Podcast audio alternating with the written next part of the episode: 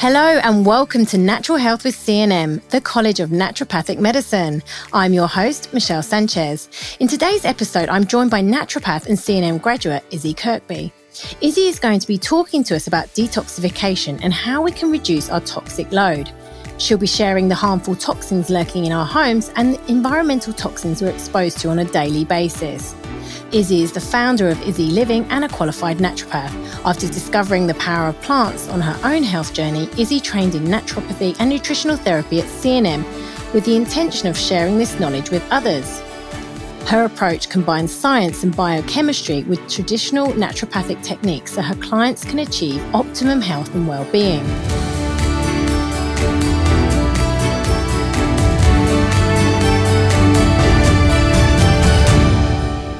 Hi, Izzy. Welcome. Thank you for joining me today. It's great to have you on the show. Hi, Michelle. Thank you so much for having me. It's a pleasure to be here. The world we live in today is so much more toxic than it was 10 or 20 years ago. So detoxification and reducing our toxic load has never been more important. You know, we're constantly exposed to these harmful toxins in the air we breathe, the food we eat, and through the products we put on our skin. So I'm really looking forward to hearing your thoughts and advice on the best detoxification practices. But before we get into the nitty-gritty of detoxing, can you please tell us a little bit about yourself, how your health journey began, and what led you to study natural medicine?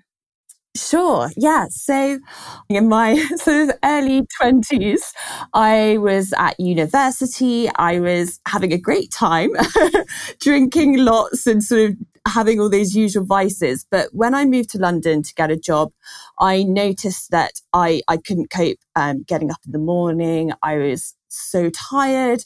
And I think everyone can relate to feeling tired, but it was to the extent where I'd be falling asleep, not just in meetings, but just talking to people. I just could not keep my eyes open. It was quite extreme. And my sister is actually narcoleptic. So I thought I might have a sort of form of narcolepsy myself. So I got tested. I went to the sleep clinic and they said, no, there's nothing wrong with you. And for me, it just felt like I was excited to get a diagnosis, but actually it feels really disappointing because I was like, well, why do I feel like this? You know, I'm naturally quite sociable and I wouldn't be sort of seeing my friends because I'd be so tired.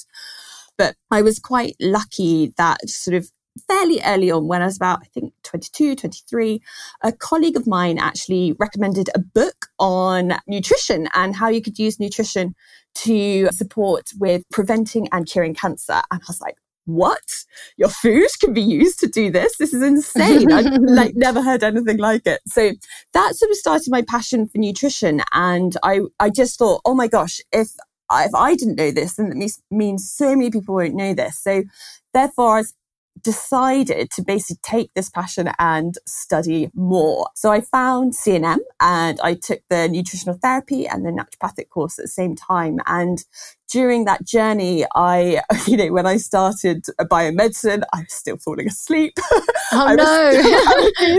Severe fatigue issues, also sort of UTIs and other health conditions, which I worked through during the course, you know, experimenting with the different supplements or herbs that were recommended by the lecturers. And basically by the end of the course, I felt sort of comfortable enough in my own health and knowing enough of the sort of working with healing your body to then go out and use this experience also from the clinical experience from the course to then work with other clients.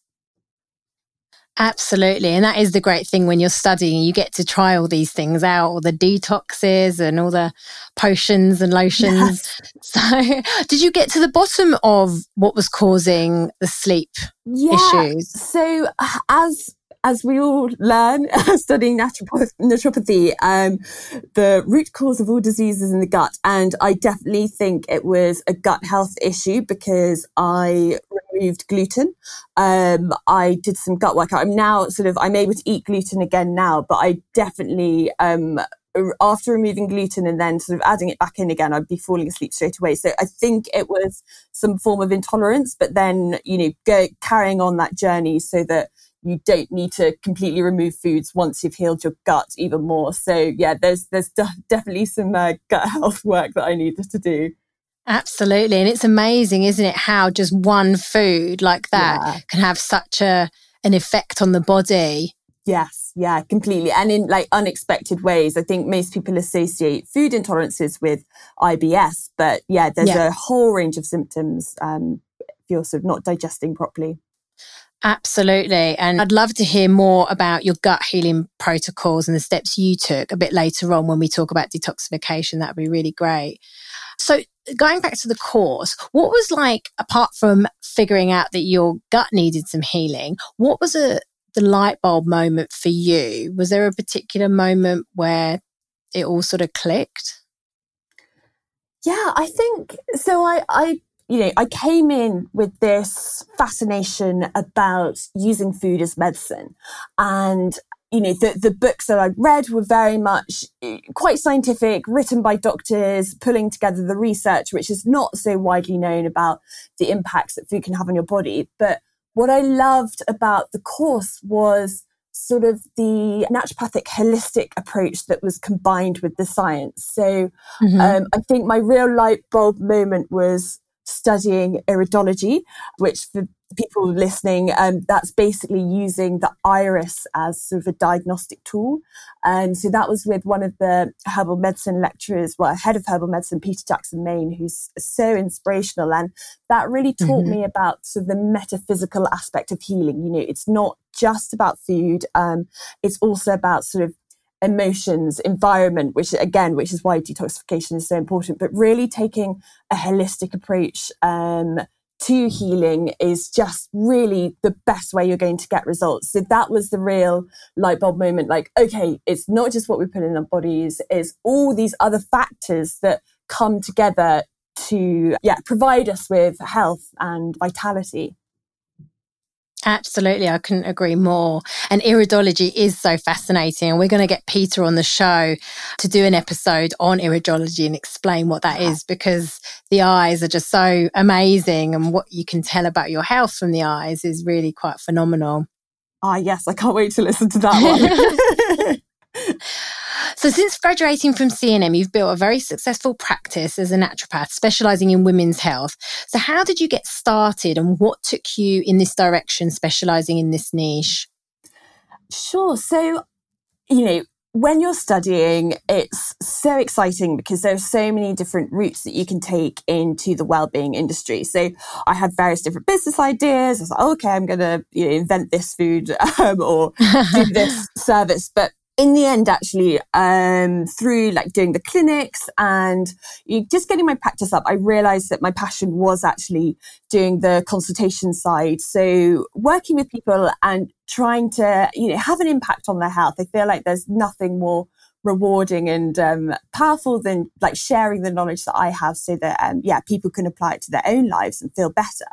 So yeah, I got into doing the consultation side and then taking my passion, I started doing events and workshops and really just growing it quite organically so that I could, see clients, but then also reach people on a wider level.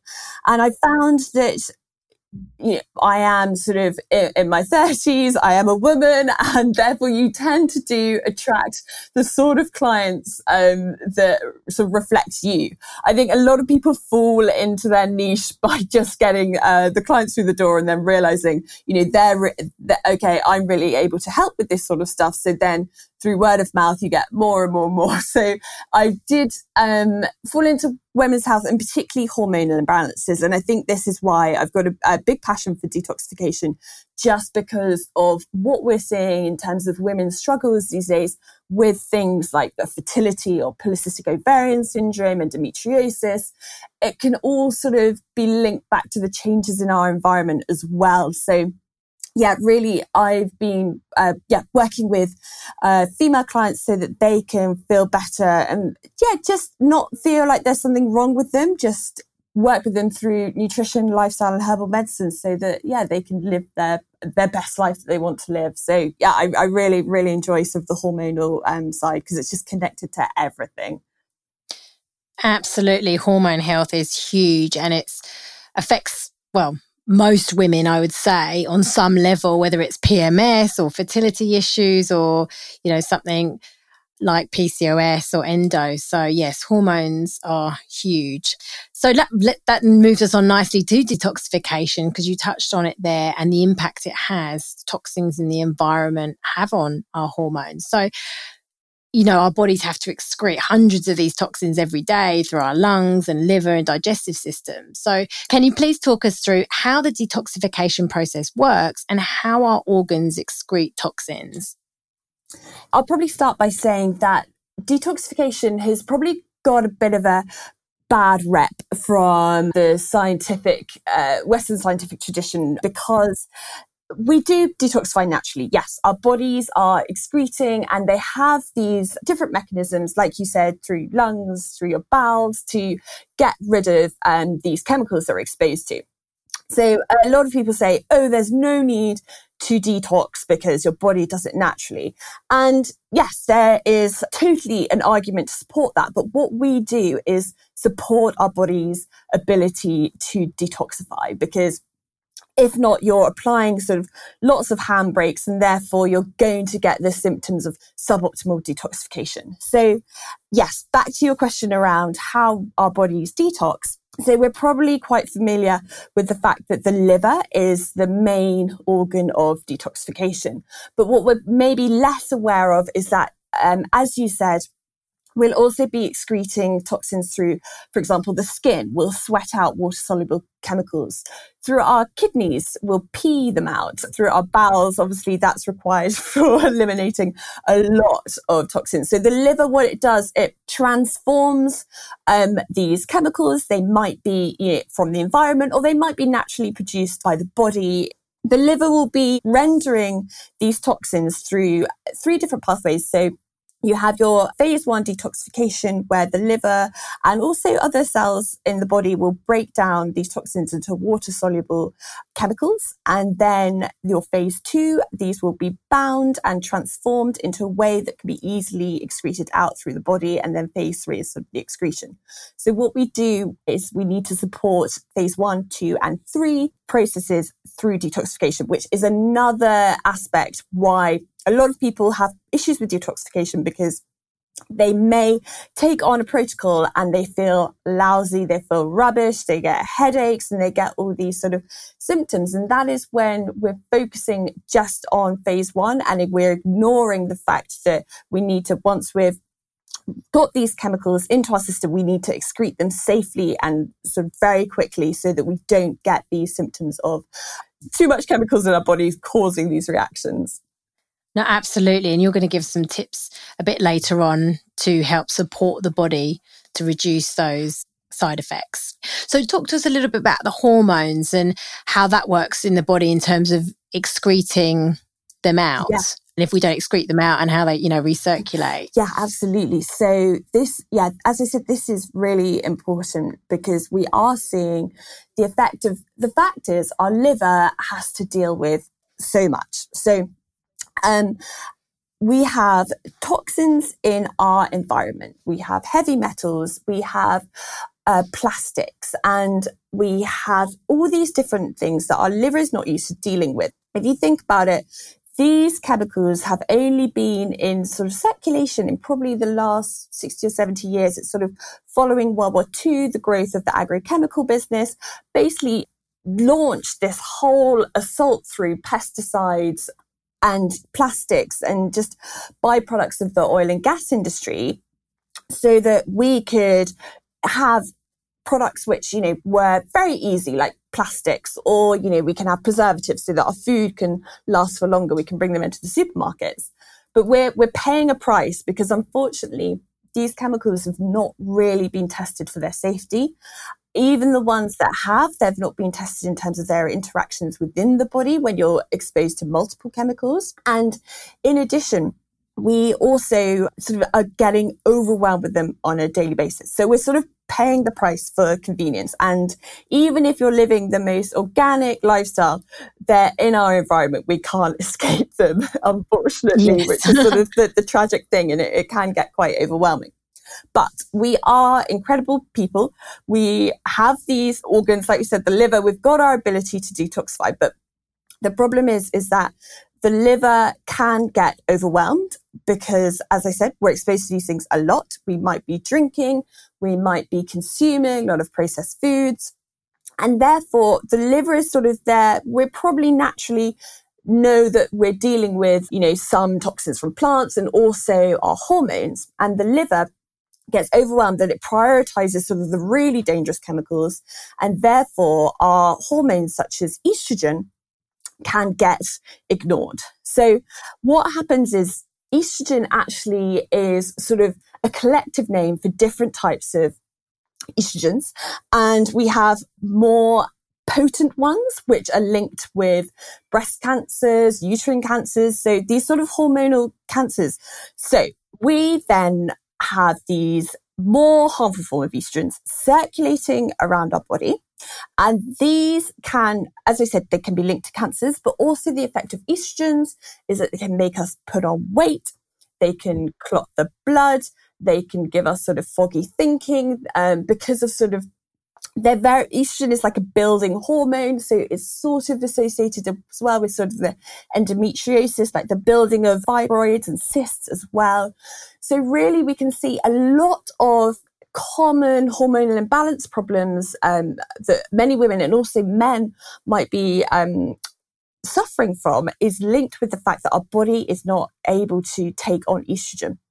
And then in addition, it's very much connected to gut health because where our estrogen should be going through our bowels and getting excreted. But we have, if we're not eating properly, then we might have more bacteria, which favorite food is estrogen. So it nibbles away at the estrogen, which basically breaks it apart and it allows it to recirculate within our body. So there are lots of factors at play when we're looking at why we might be overwhelmed with hormones.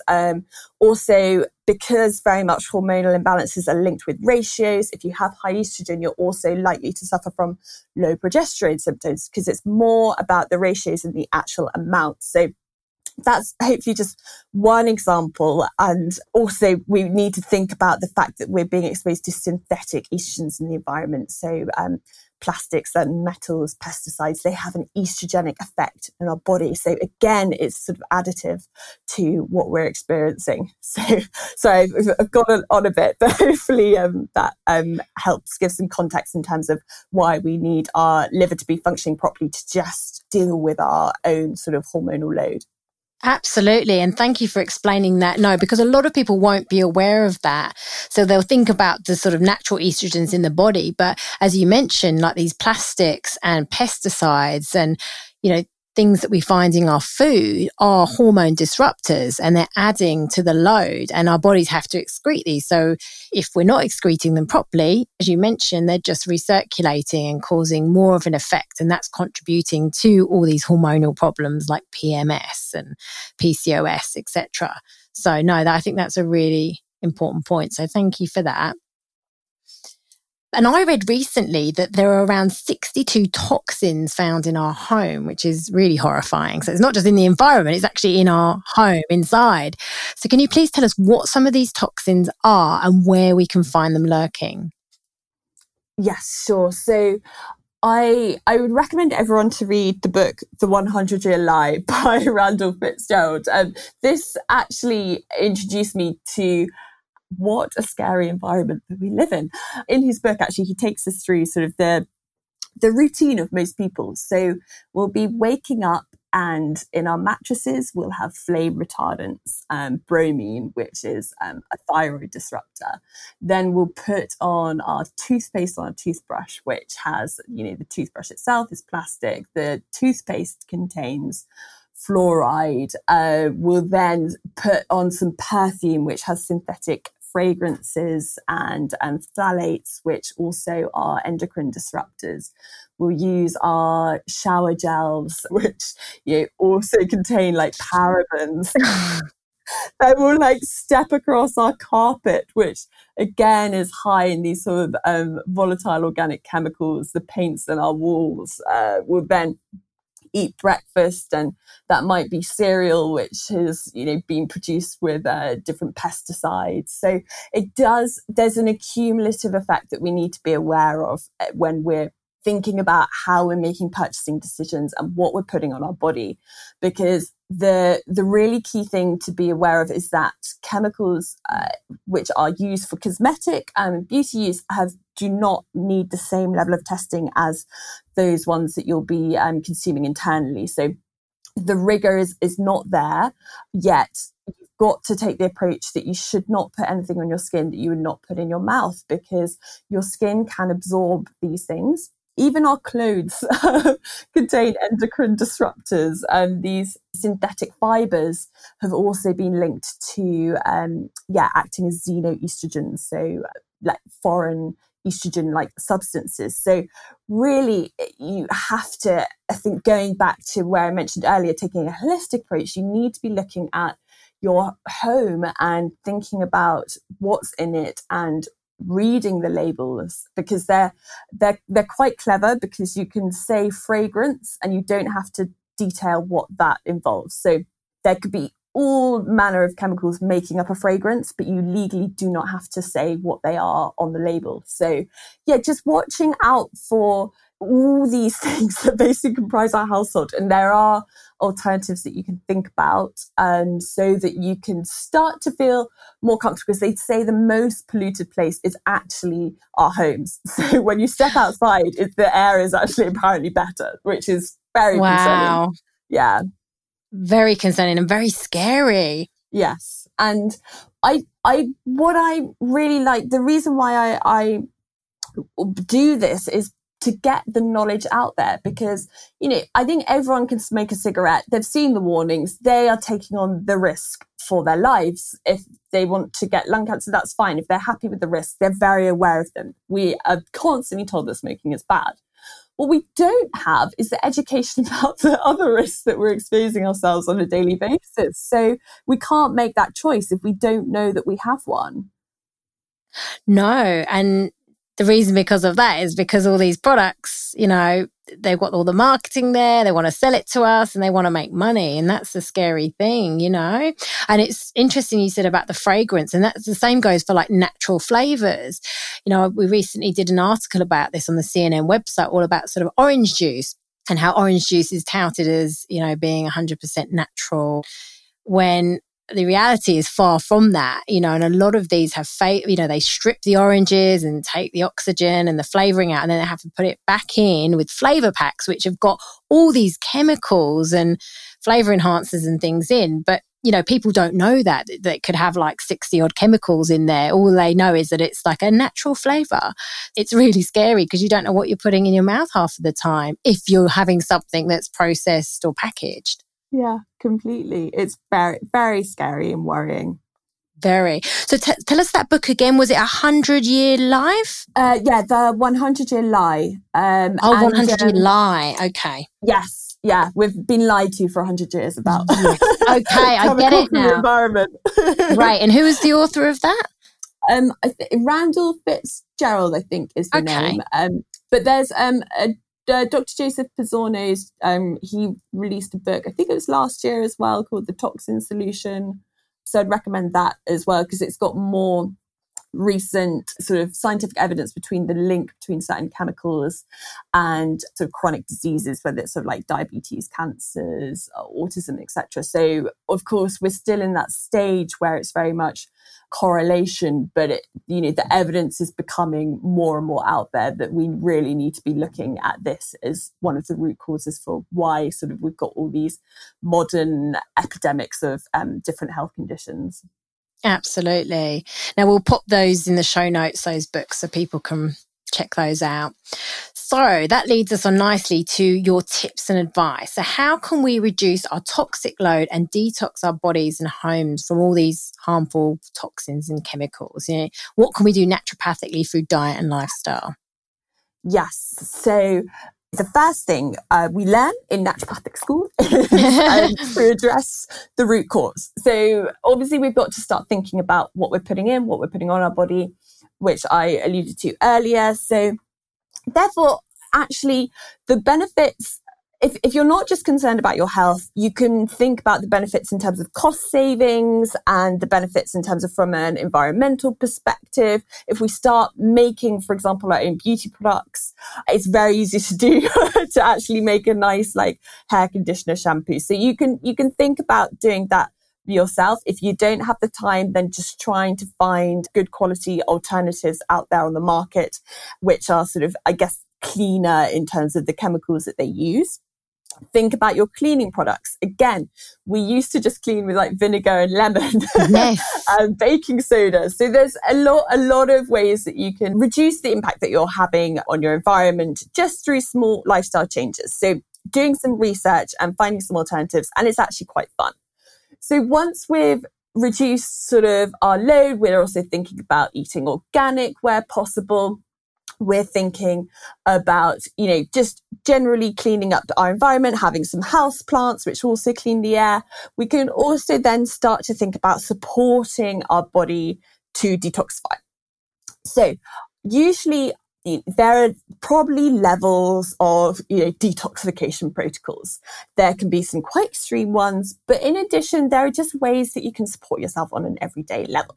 So what we know, we have so much evidence about the role that brassicas, so these are your cruciferous vegetables, your broccoli, rocket, pak choy, cauliflower, kale, all these lovely sort of dark green bitter vegetables play in a role in supporting the detoxification process.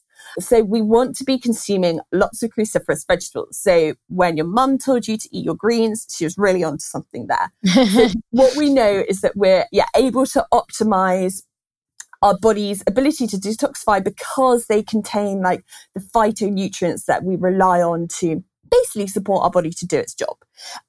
We also know that we need to have an adequate vitamin and mineral status because there are lots of vitamins like B6, B12, magnesium, vitamin A, folate. They all also are required for the body to detoxify. So again, as well as your cruciferous vegetables, just having a really super broad, healthy diet. You might want to work with a naturopath and see if there's anything you need to be supplementing with. And then you can also think about these fantastic herbs that we've had studied, which support sort of phase 2 detoxification are turmeric, rosemary, garlic, schizandra berry, milk thistle. So we have a whole arsenal of herbs, which again are like little superheroes coming in, supporting our body's ability to detoxify. So just doing some research and trying to incorporate them into your diet on, a daily basis, then we know we're trying to remove what's going on. We're adding things that are going to help us detoxify. And then we need to think about our excretion. So as we said, the skin is a really prime way of sweating things out through our skin. So how can we support that? Okay, we can do skin brushing to remove sort of the dry skin cells. We can get ourselves moving to promote sweat. We can go into saunas. And also if we're moving, that'll support our lymphatic system, which again, is one of sort of it's a whole system which is sort of dedicated to removing sort of impurities from the bloodstream. And that relies on movement and sort of lymphatic massage. Then also if we've got all these herbs for the liver, and luckily they also help our guts. So right. We can, want to get our bowels moving. This is so key because a lot of my clients have some form of constipation.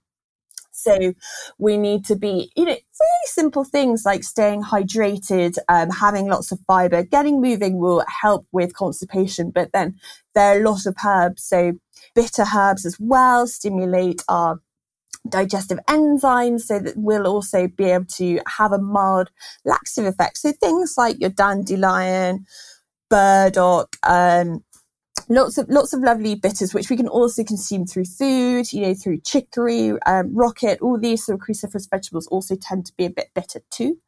And also we want to think about our gut flora. So I mentioned before that they can nibble up estrogen. They can also, they love sugar. So they're going to also put more of a burden on the liver with processing or the sugar.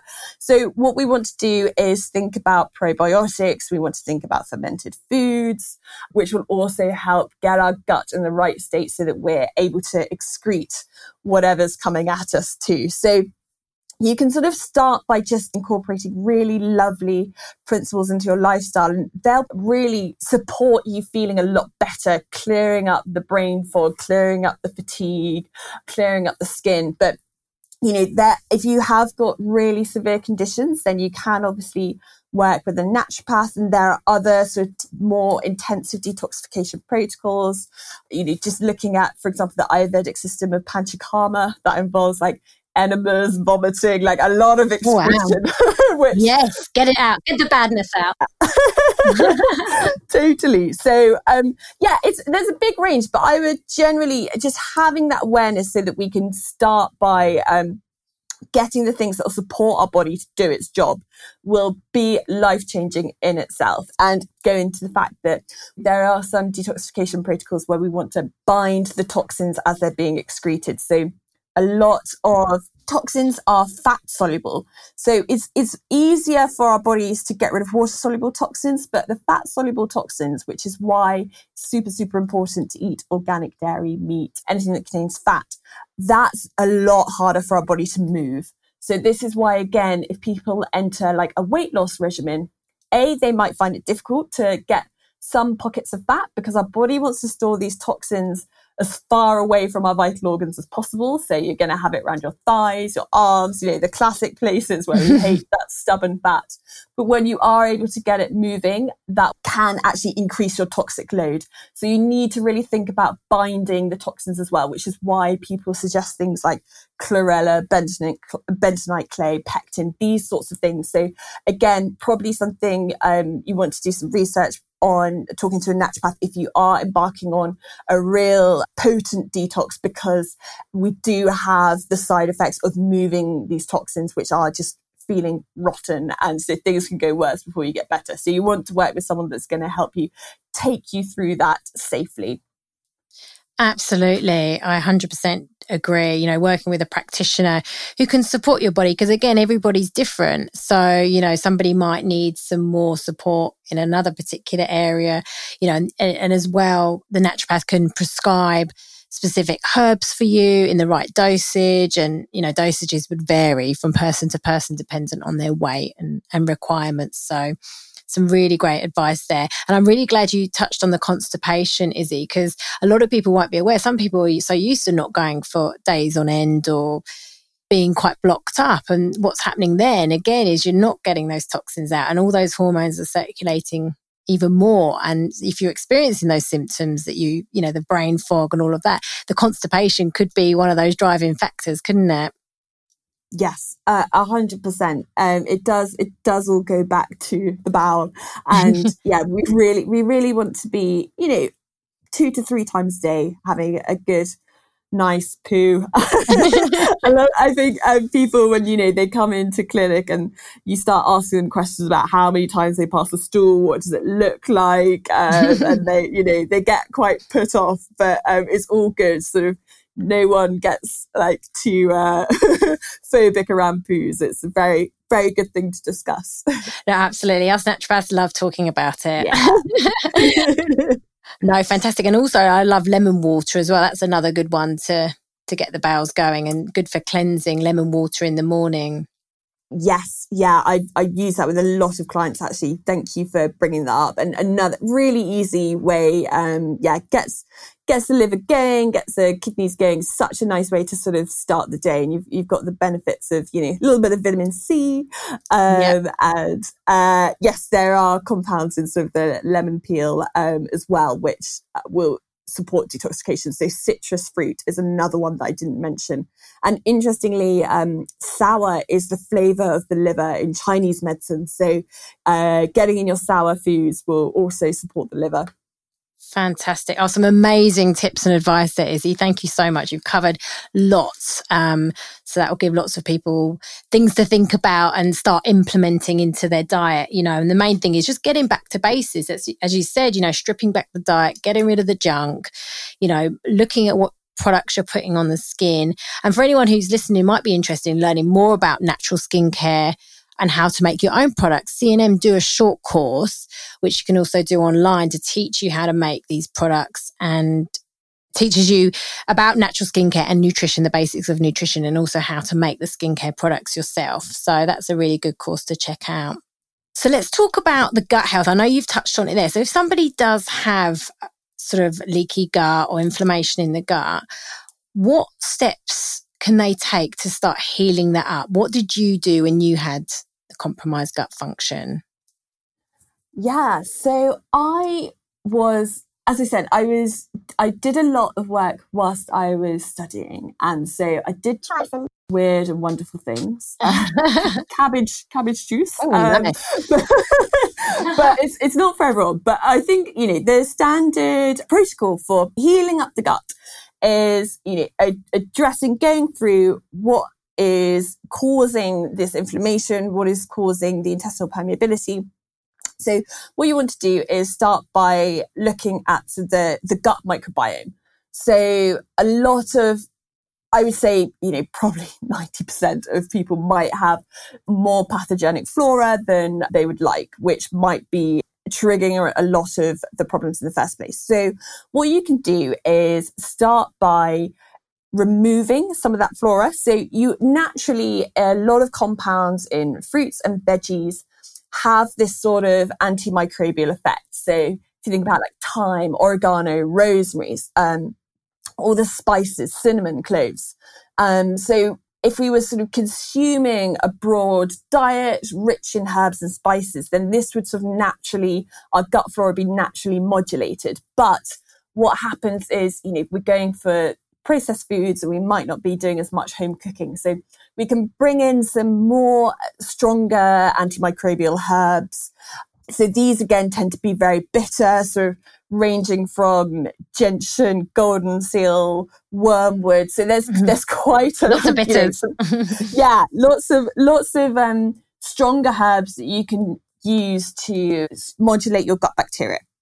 So again, if you're going for a stronger protocol, definitely worth working with a herbalist, because you don't want to go in too heavy. No, definitely not.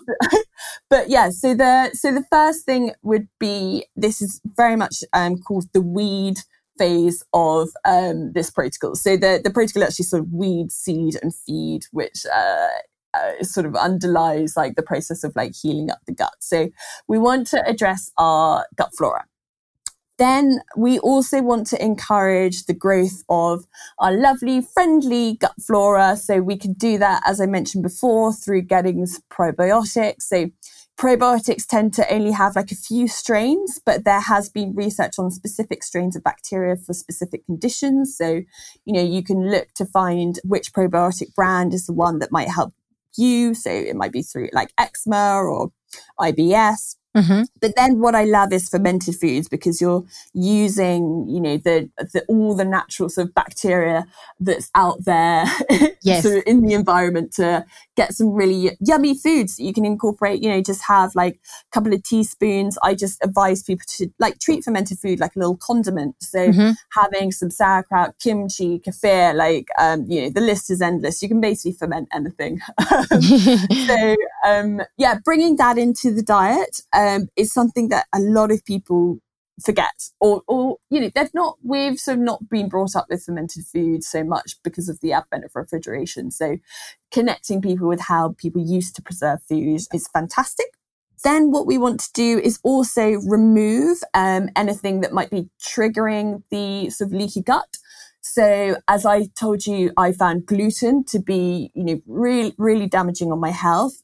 Some people might be sensitive to gluten, dairy, soy, eggs. There are some common allergens that you might be able to work through. So thinking about a diet where you go through and eliminate each one to see how you feel. And, you know, there's a lot of nuances, you know, because some people find gluten really heavy, but actually it's sort of wheat and the process of making bread, because that contains lots of strange yeasts and sugars and chemicals itself. So people might find it just removing like one food type, like bread, rather than a whole group of grains. So you know, doing some experimentation. This is when you can like listen to your body, get in touch with your body, or, you know, if you've got some money, you can also pay for some blood tests to look into that. So I would definitely go through Remove, and probably goes without saying, but you want to get rid of your alcohol, caffeine, sugar as well during this process. Yes. Then we want to soothe the inflammation in the gut. So yes, you can do this through things like cabbage juices, cabbage soups, or you can use herbs, things like slippery elm, marshmallow. Lovely. These are lovely demulcent herbs, which go through your sort of guts and can form basically like a protective layer, and feed some of that lovely bacteria that we want to promote. And then, you know, if you're looking from a nutritional perspective, you can think about using glutamine as well. This sort of acts like a glue to like glue your gut wall back together in sort of layman's terms. Yeah. And then, you know, throwing in some beautiful herbs like turmeric, which is, again, super anti-inflammatory, supports our immune system. I mean, it supports the liver. Like, you could do like a whole podcast just on turmeric. So just basically, I think going and bringing in sort of your herbs and spices, so you're managing it on a daily basis as well as sort of like through the aftercare.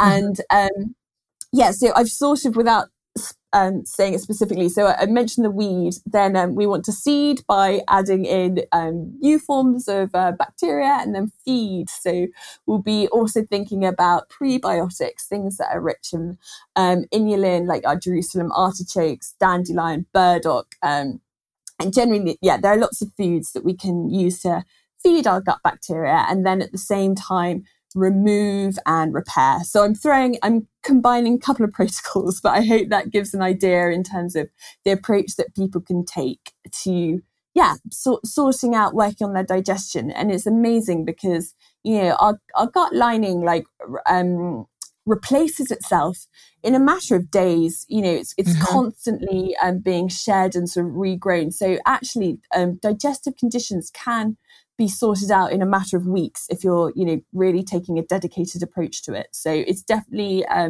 if you've got any issues, then I really, really recommend just taking a sort of a month, 21 days, and doing some sort of protocol, working with a herbalist, naturopath, nutritional therapist. And genuinely, I've just seen so many cases of like really, really great results. So yeah, there is hope for anyone that's suffering out there.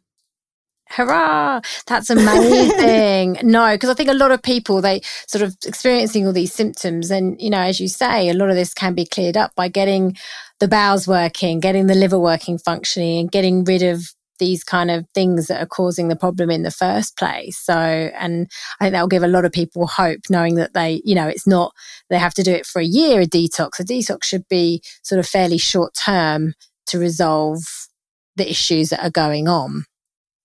Yes. Yeah, completely. We want to build the foundation so that we can then, you know, start using our diet and lifestyle to manage our health. And then, you know, when we need a detox, you know, you can do one, you know, spring detox or turn to season. You need an extra boost. But yeah, what we really want to do is focus on basically teaching people how they can use just their food intake as food is medicine. Yeah, absolutely. Couldn't agree more. And, you know, you touched on it there, getting in touch with your body. Don't follow the faddy kind of detoxes that you got to just drink lemon juice for a week, or, you know, these kind of fads that circulate because people do it and then they feel really ill and awful and they're like, oh, I'm never going to detox again. And as you've said, you know, do it properly. You know, if you want to sort of go all out and heal up your gut, do it under the guidance of a practitioner, a naturopath and herbalist. So, amazing tips and advice there, Izzy. Thank you so much. No, thank you so much for having me. No, it's been wonderful. And I think our listeners definitely would have got a lot out of that. And some brilliant tips and advice to get started and start detoxing our homes and bodies. Yes. Fantastic. Yes, everyone needs to start, getting detoxing. Definitely. Well, look, that's all we've got time for today. Thanks for listening, and a big thank you to Izzy for sharing her knowledge and expertise with us. You can find all the information we discussed today and more about Izzy in the show notes on the CNM website at www.cnm.com. podcast.com. And if you're interested in learning more about nutrition, herbal medicine or naturopathy, check out CNM's short courses, Nutrition for Everyday Living or Herbs for Everyday Living, or one of the diploma courses for a more in-depth study program. Join us again next week when I talk to nutritional therapist Annie Breen about the gut-brain connection and how it affects our mental health. Thanks so much for joining us today. If you enjoyed the show, make sure you subscribe through your favourite podcatcher so you don't miss any future episodes. While you're there, we'd love it if you could leave us a rating or review, as this helps us when creating new content.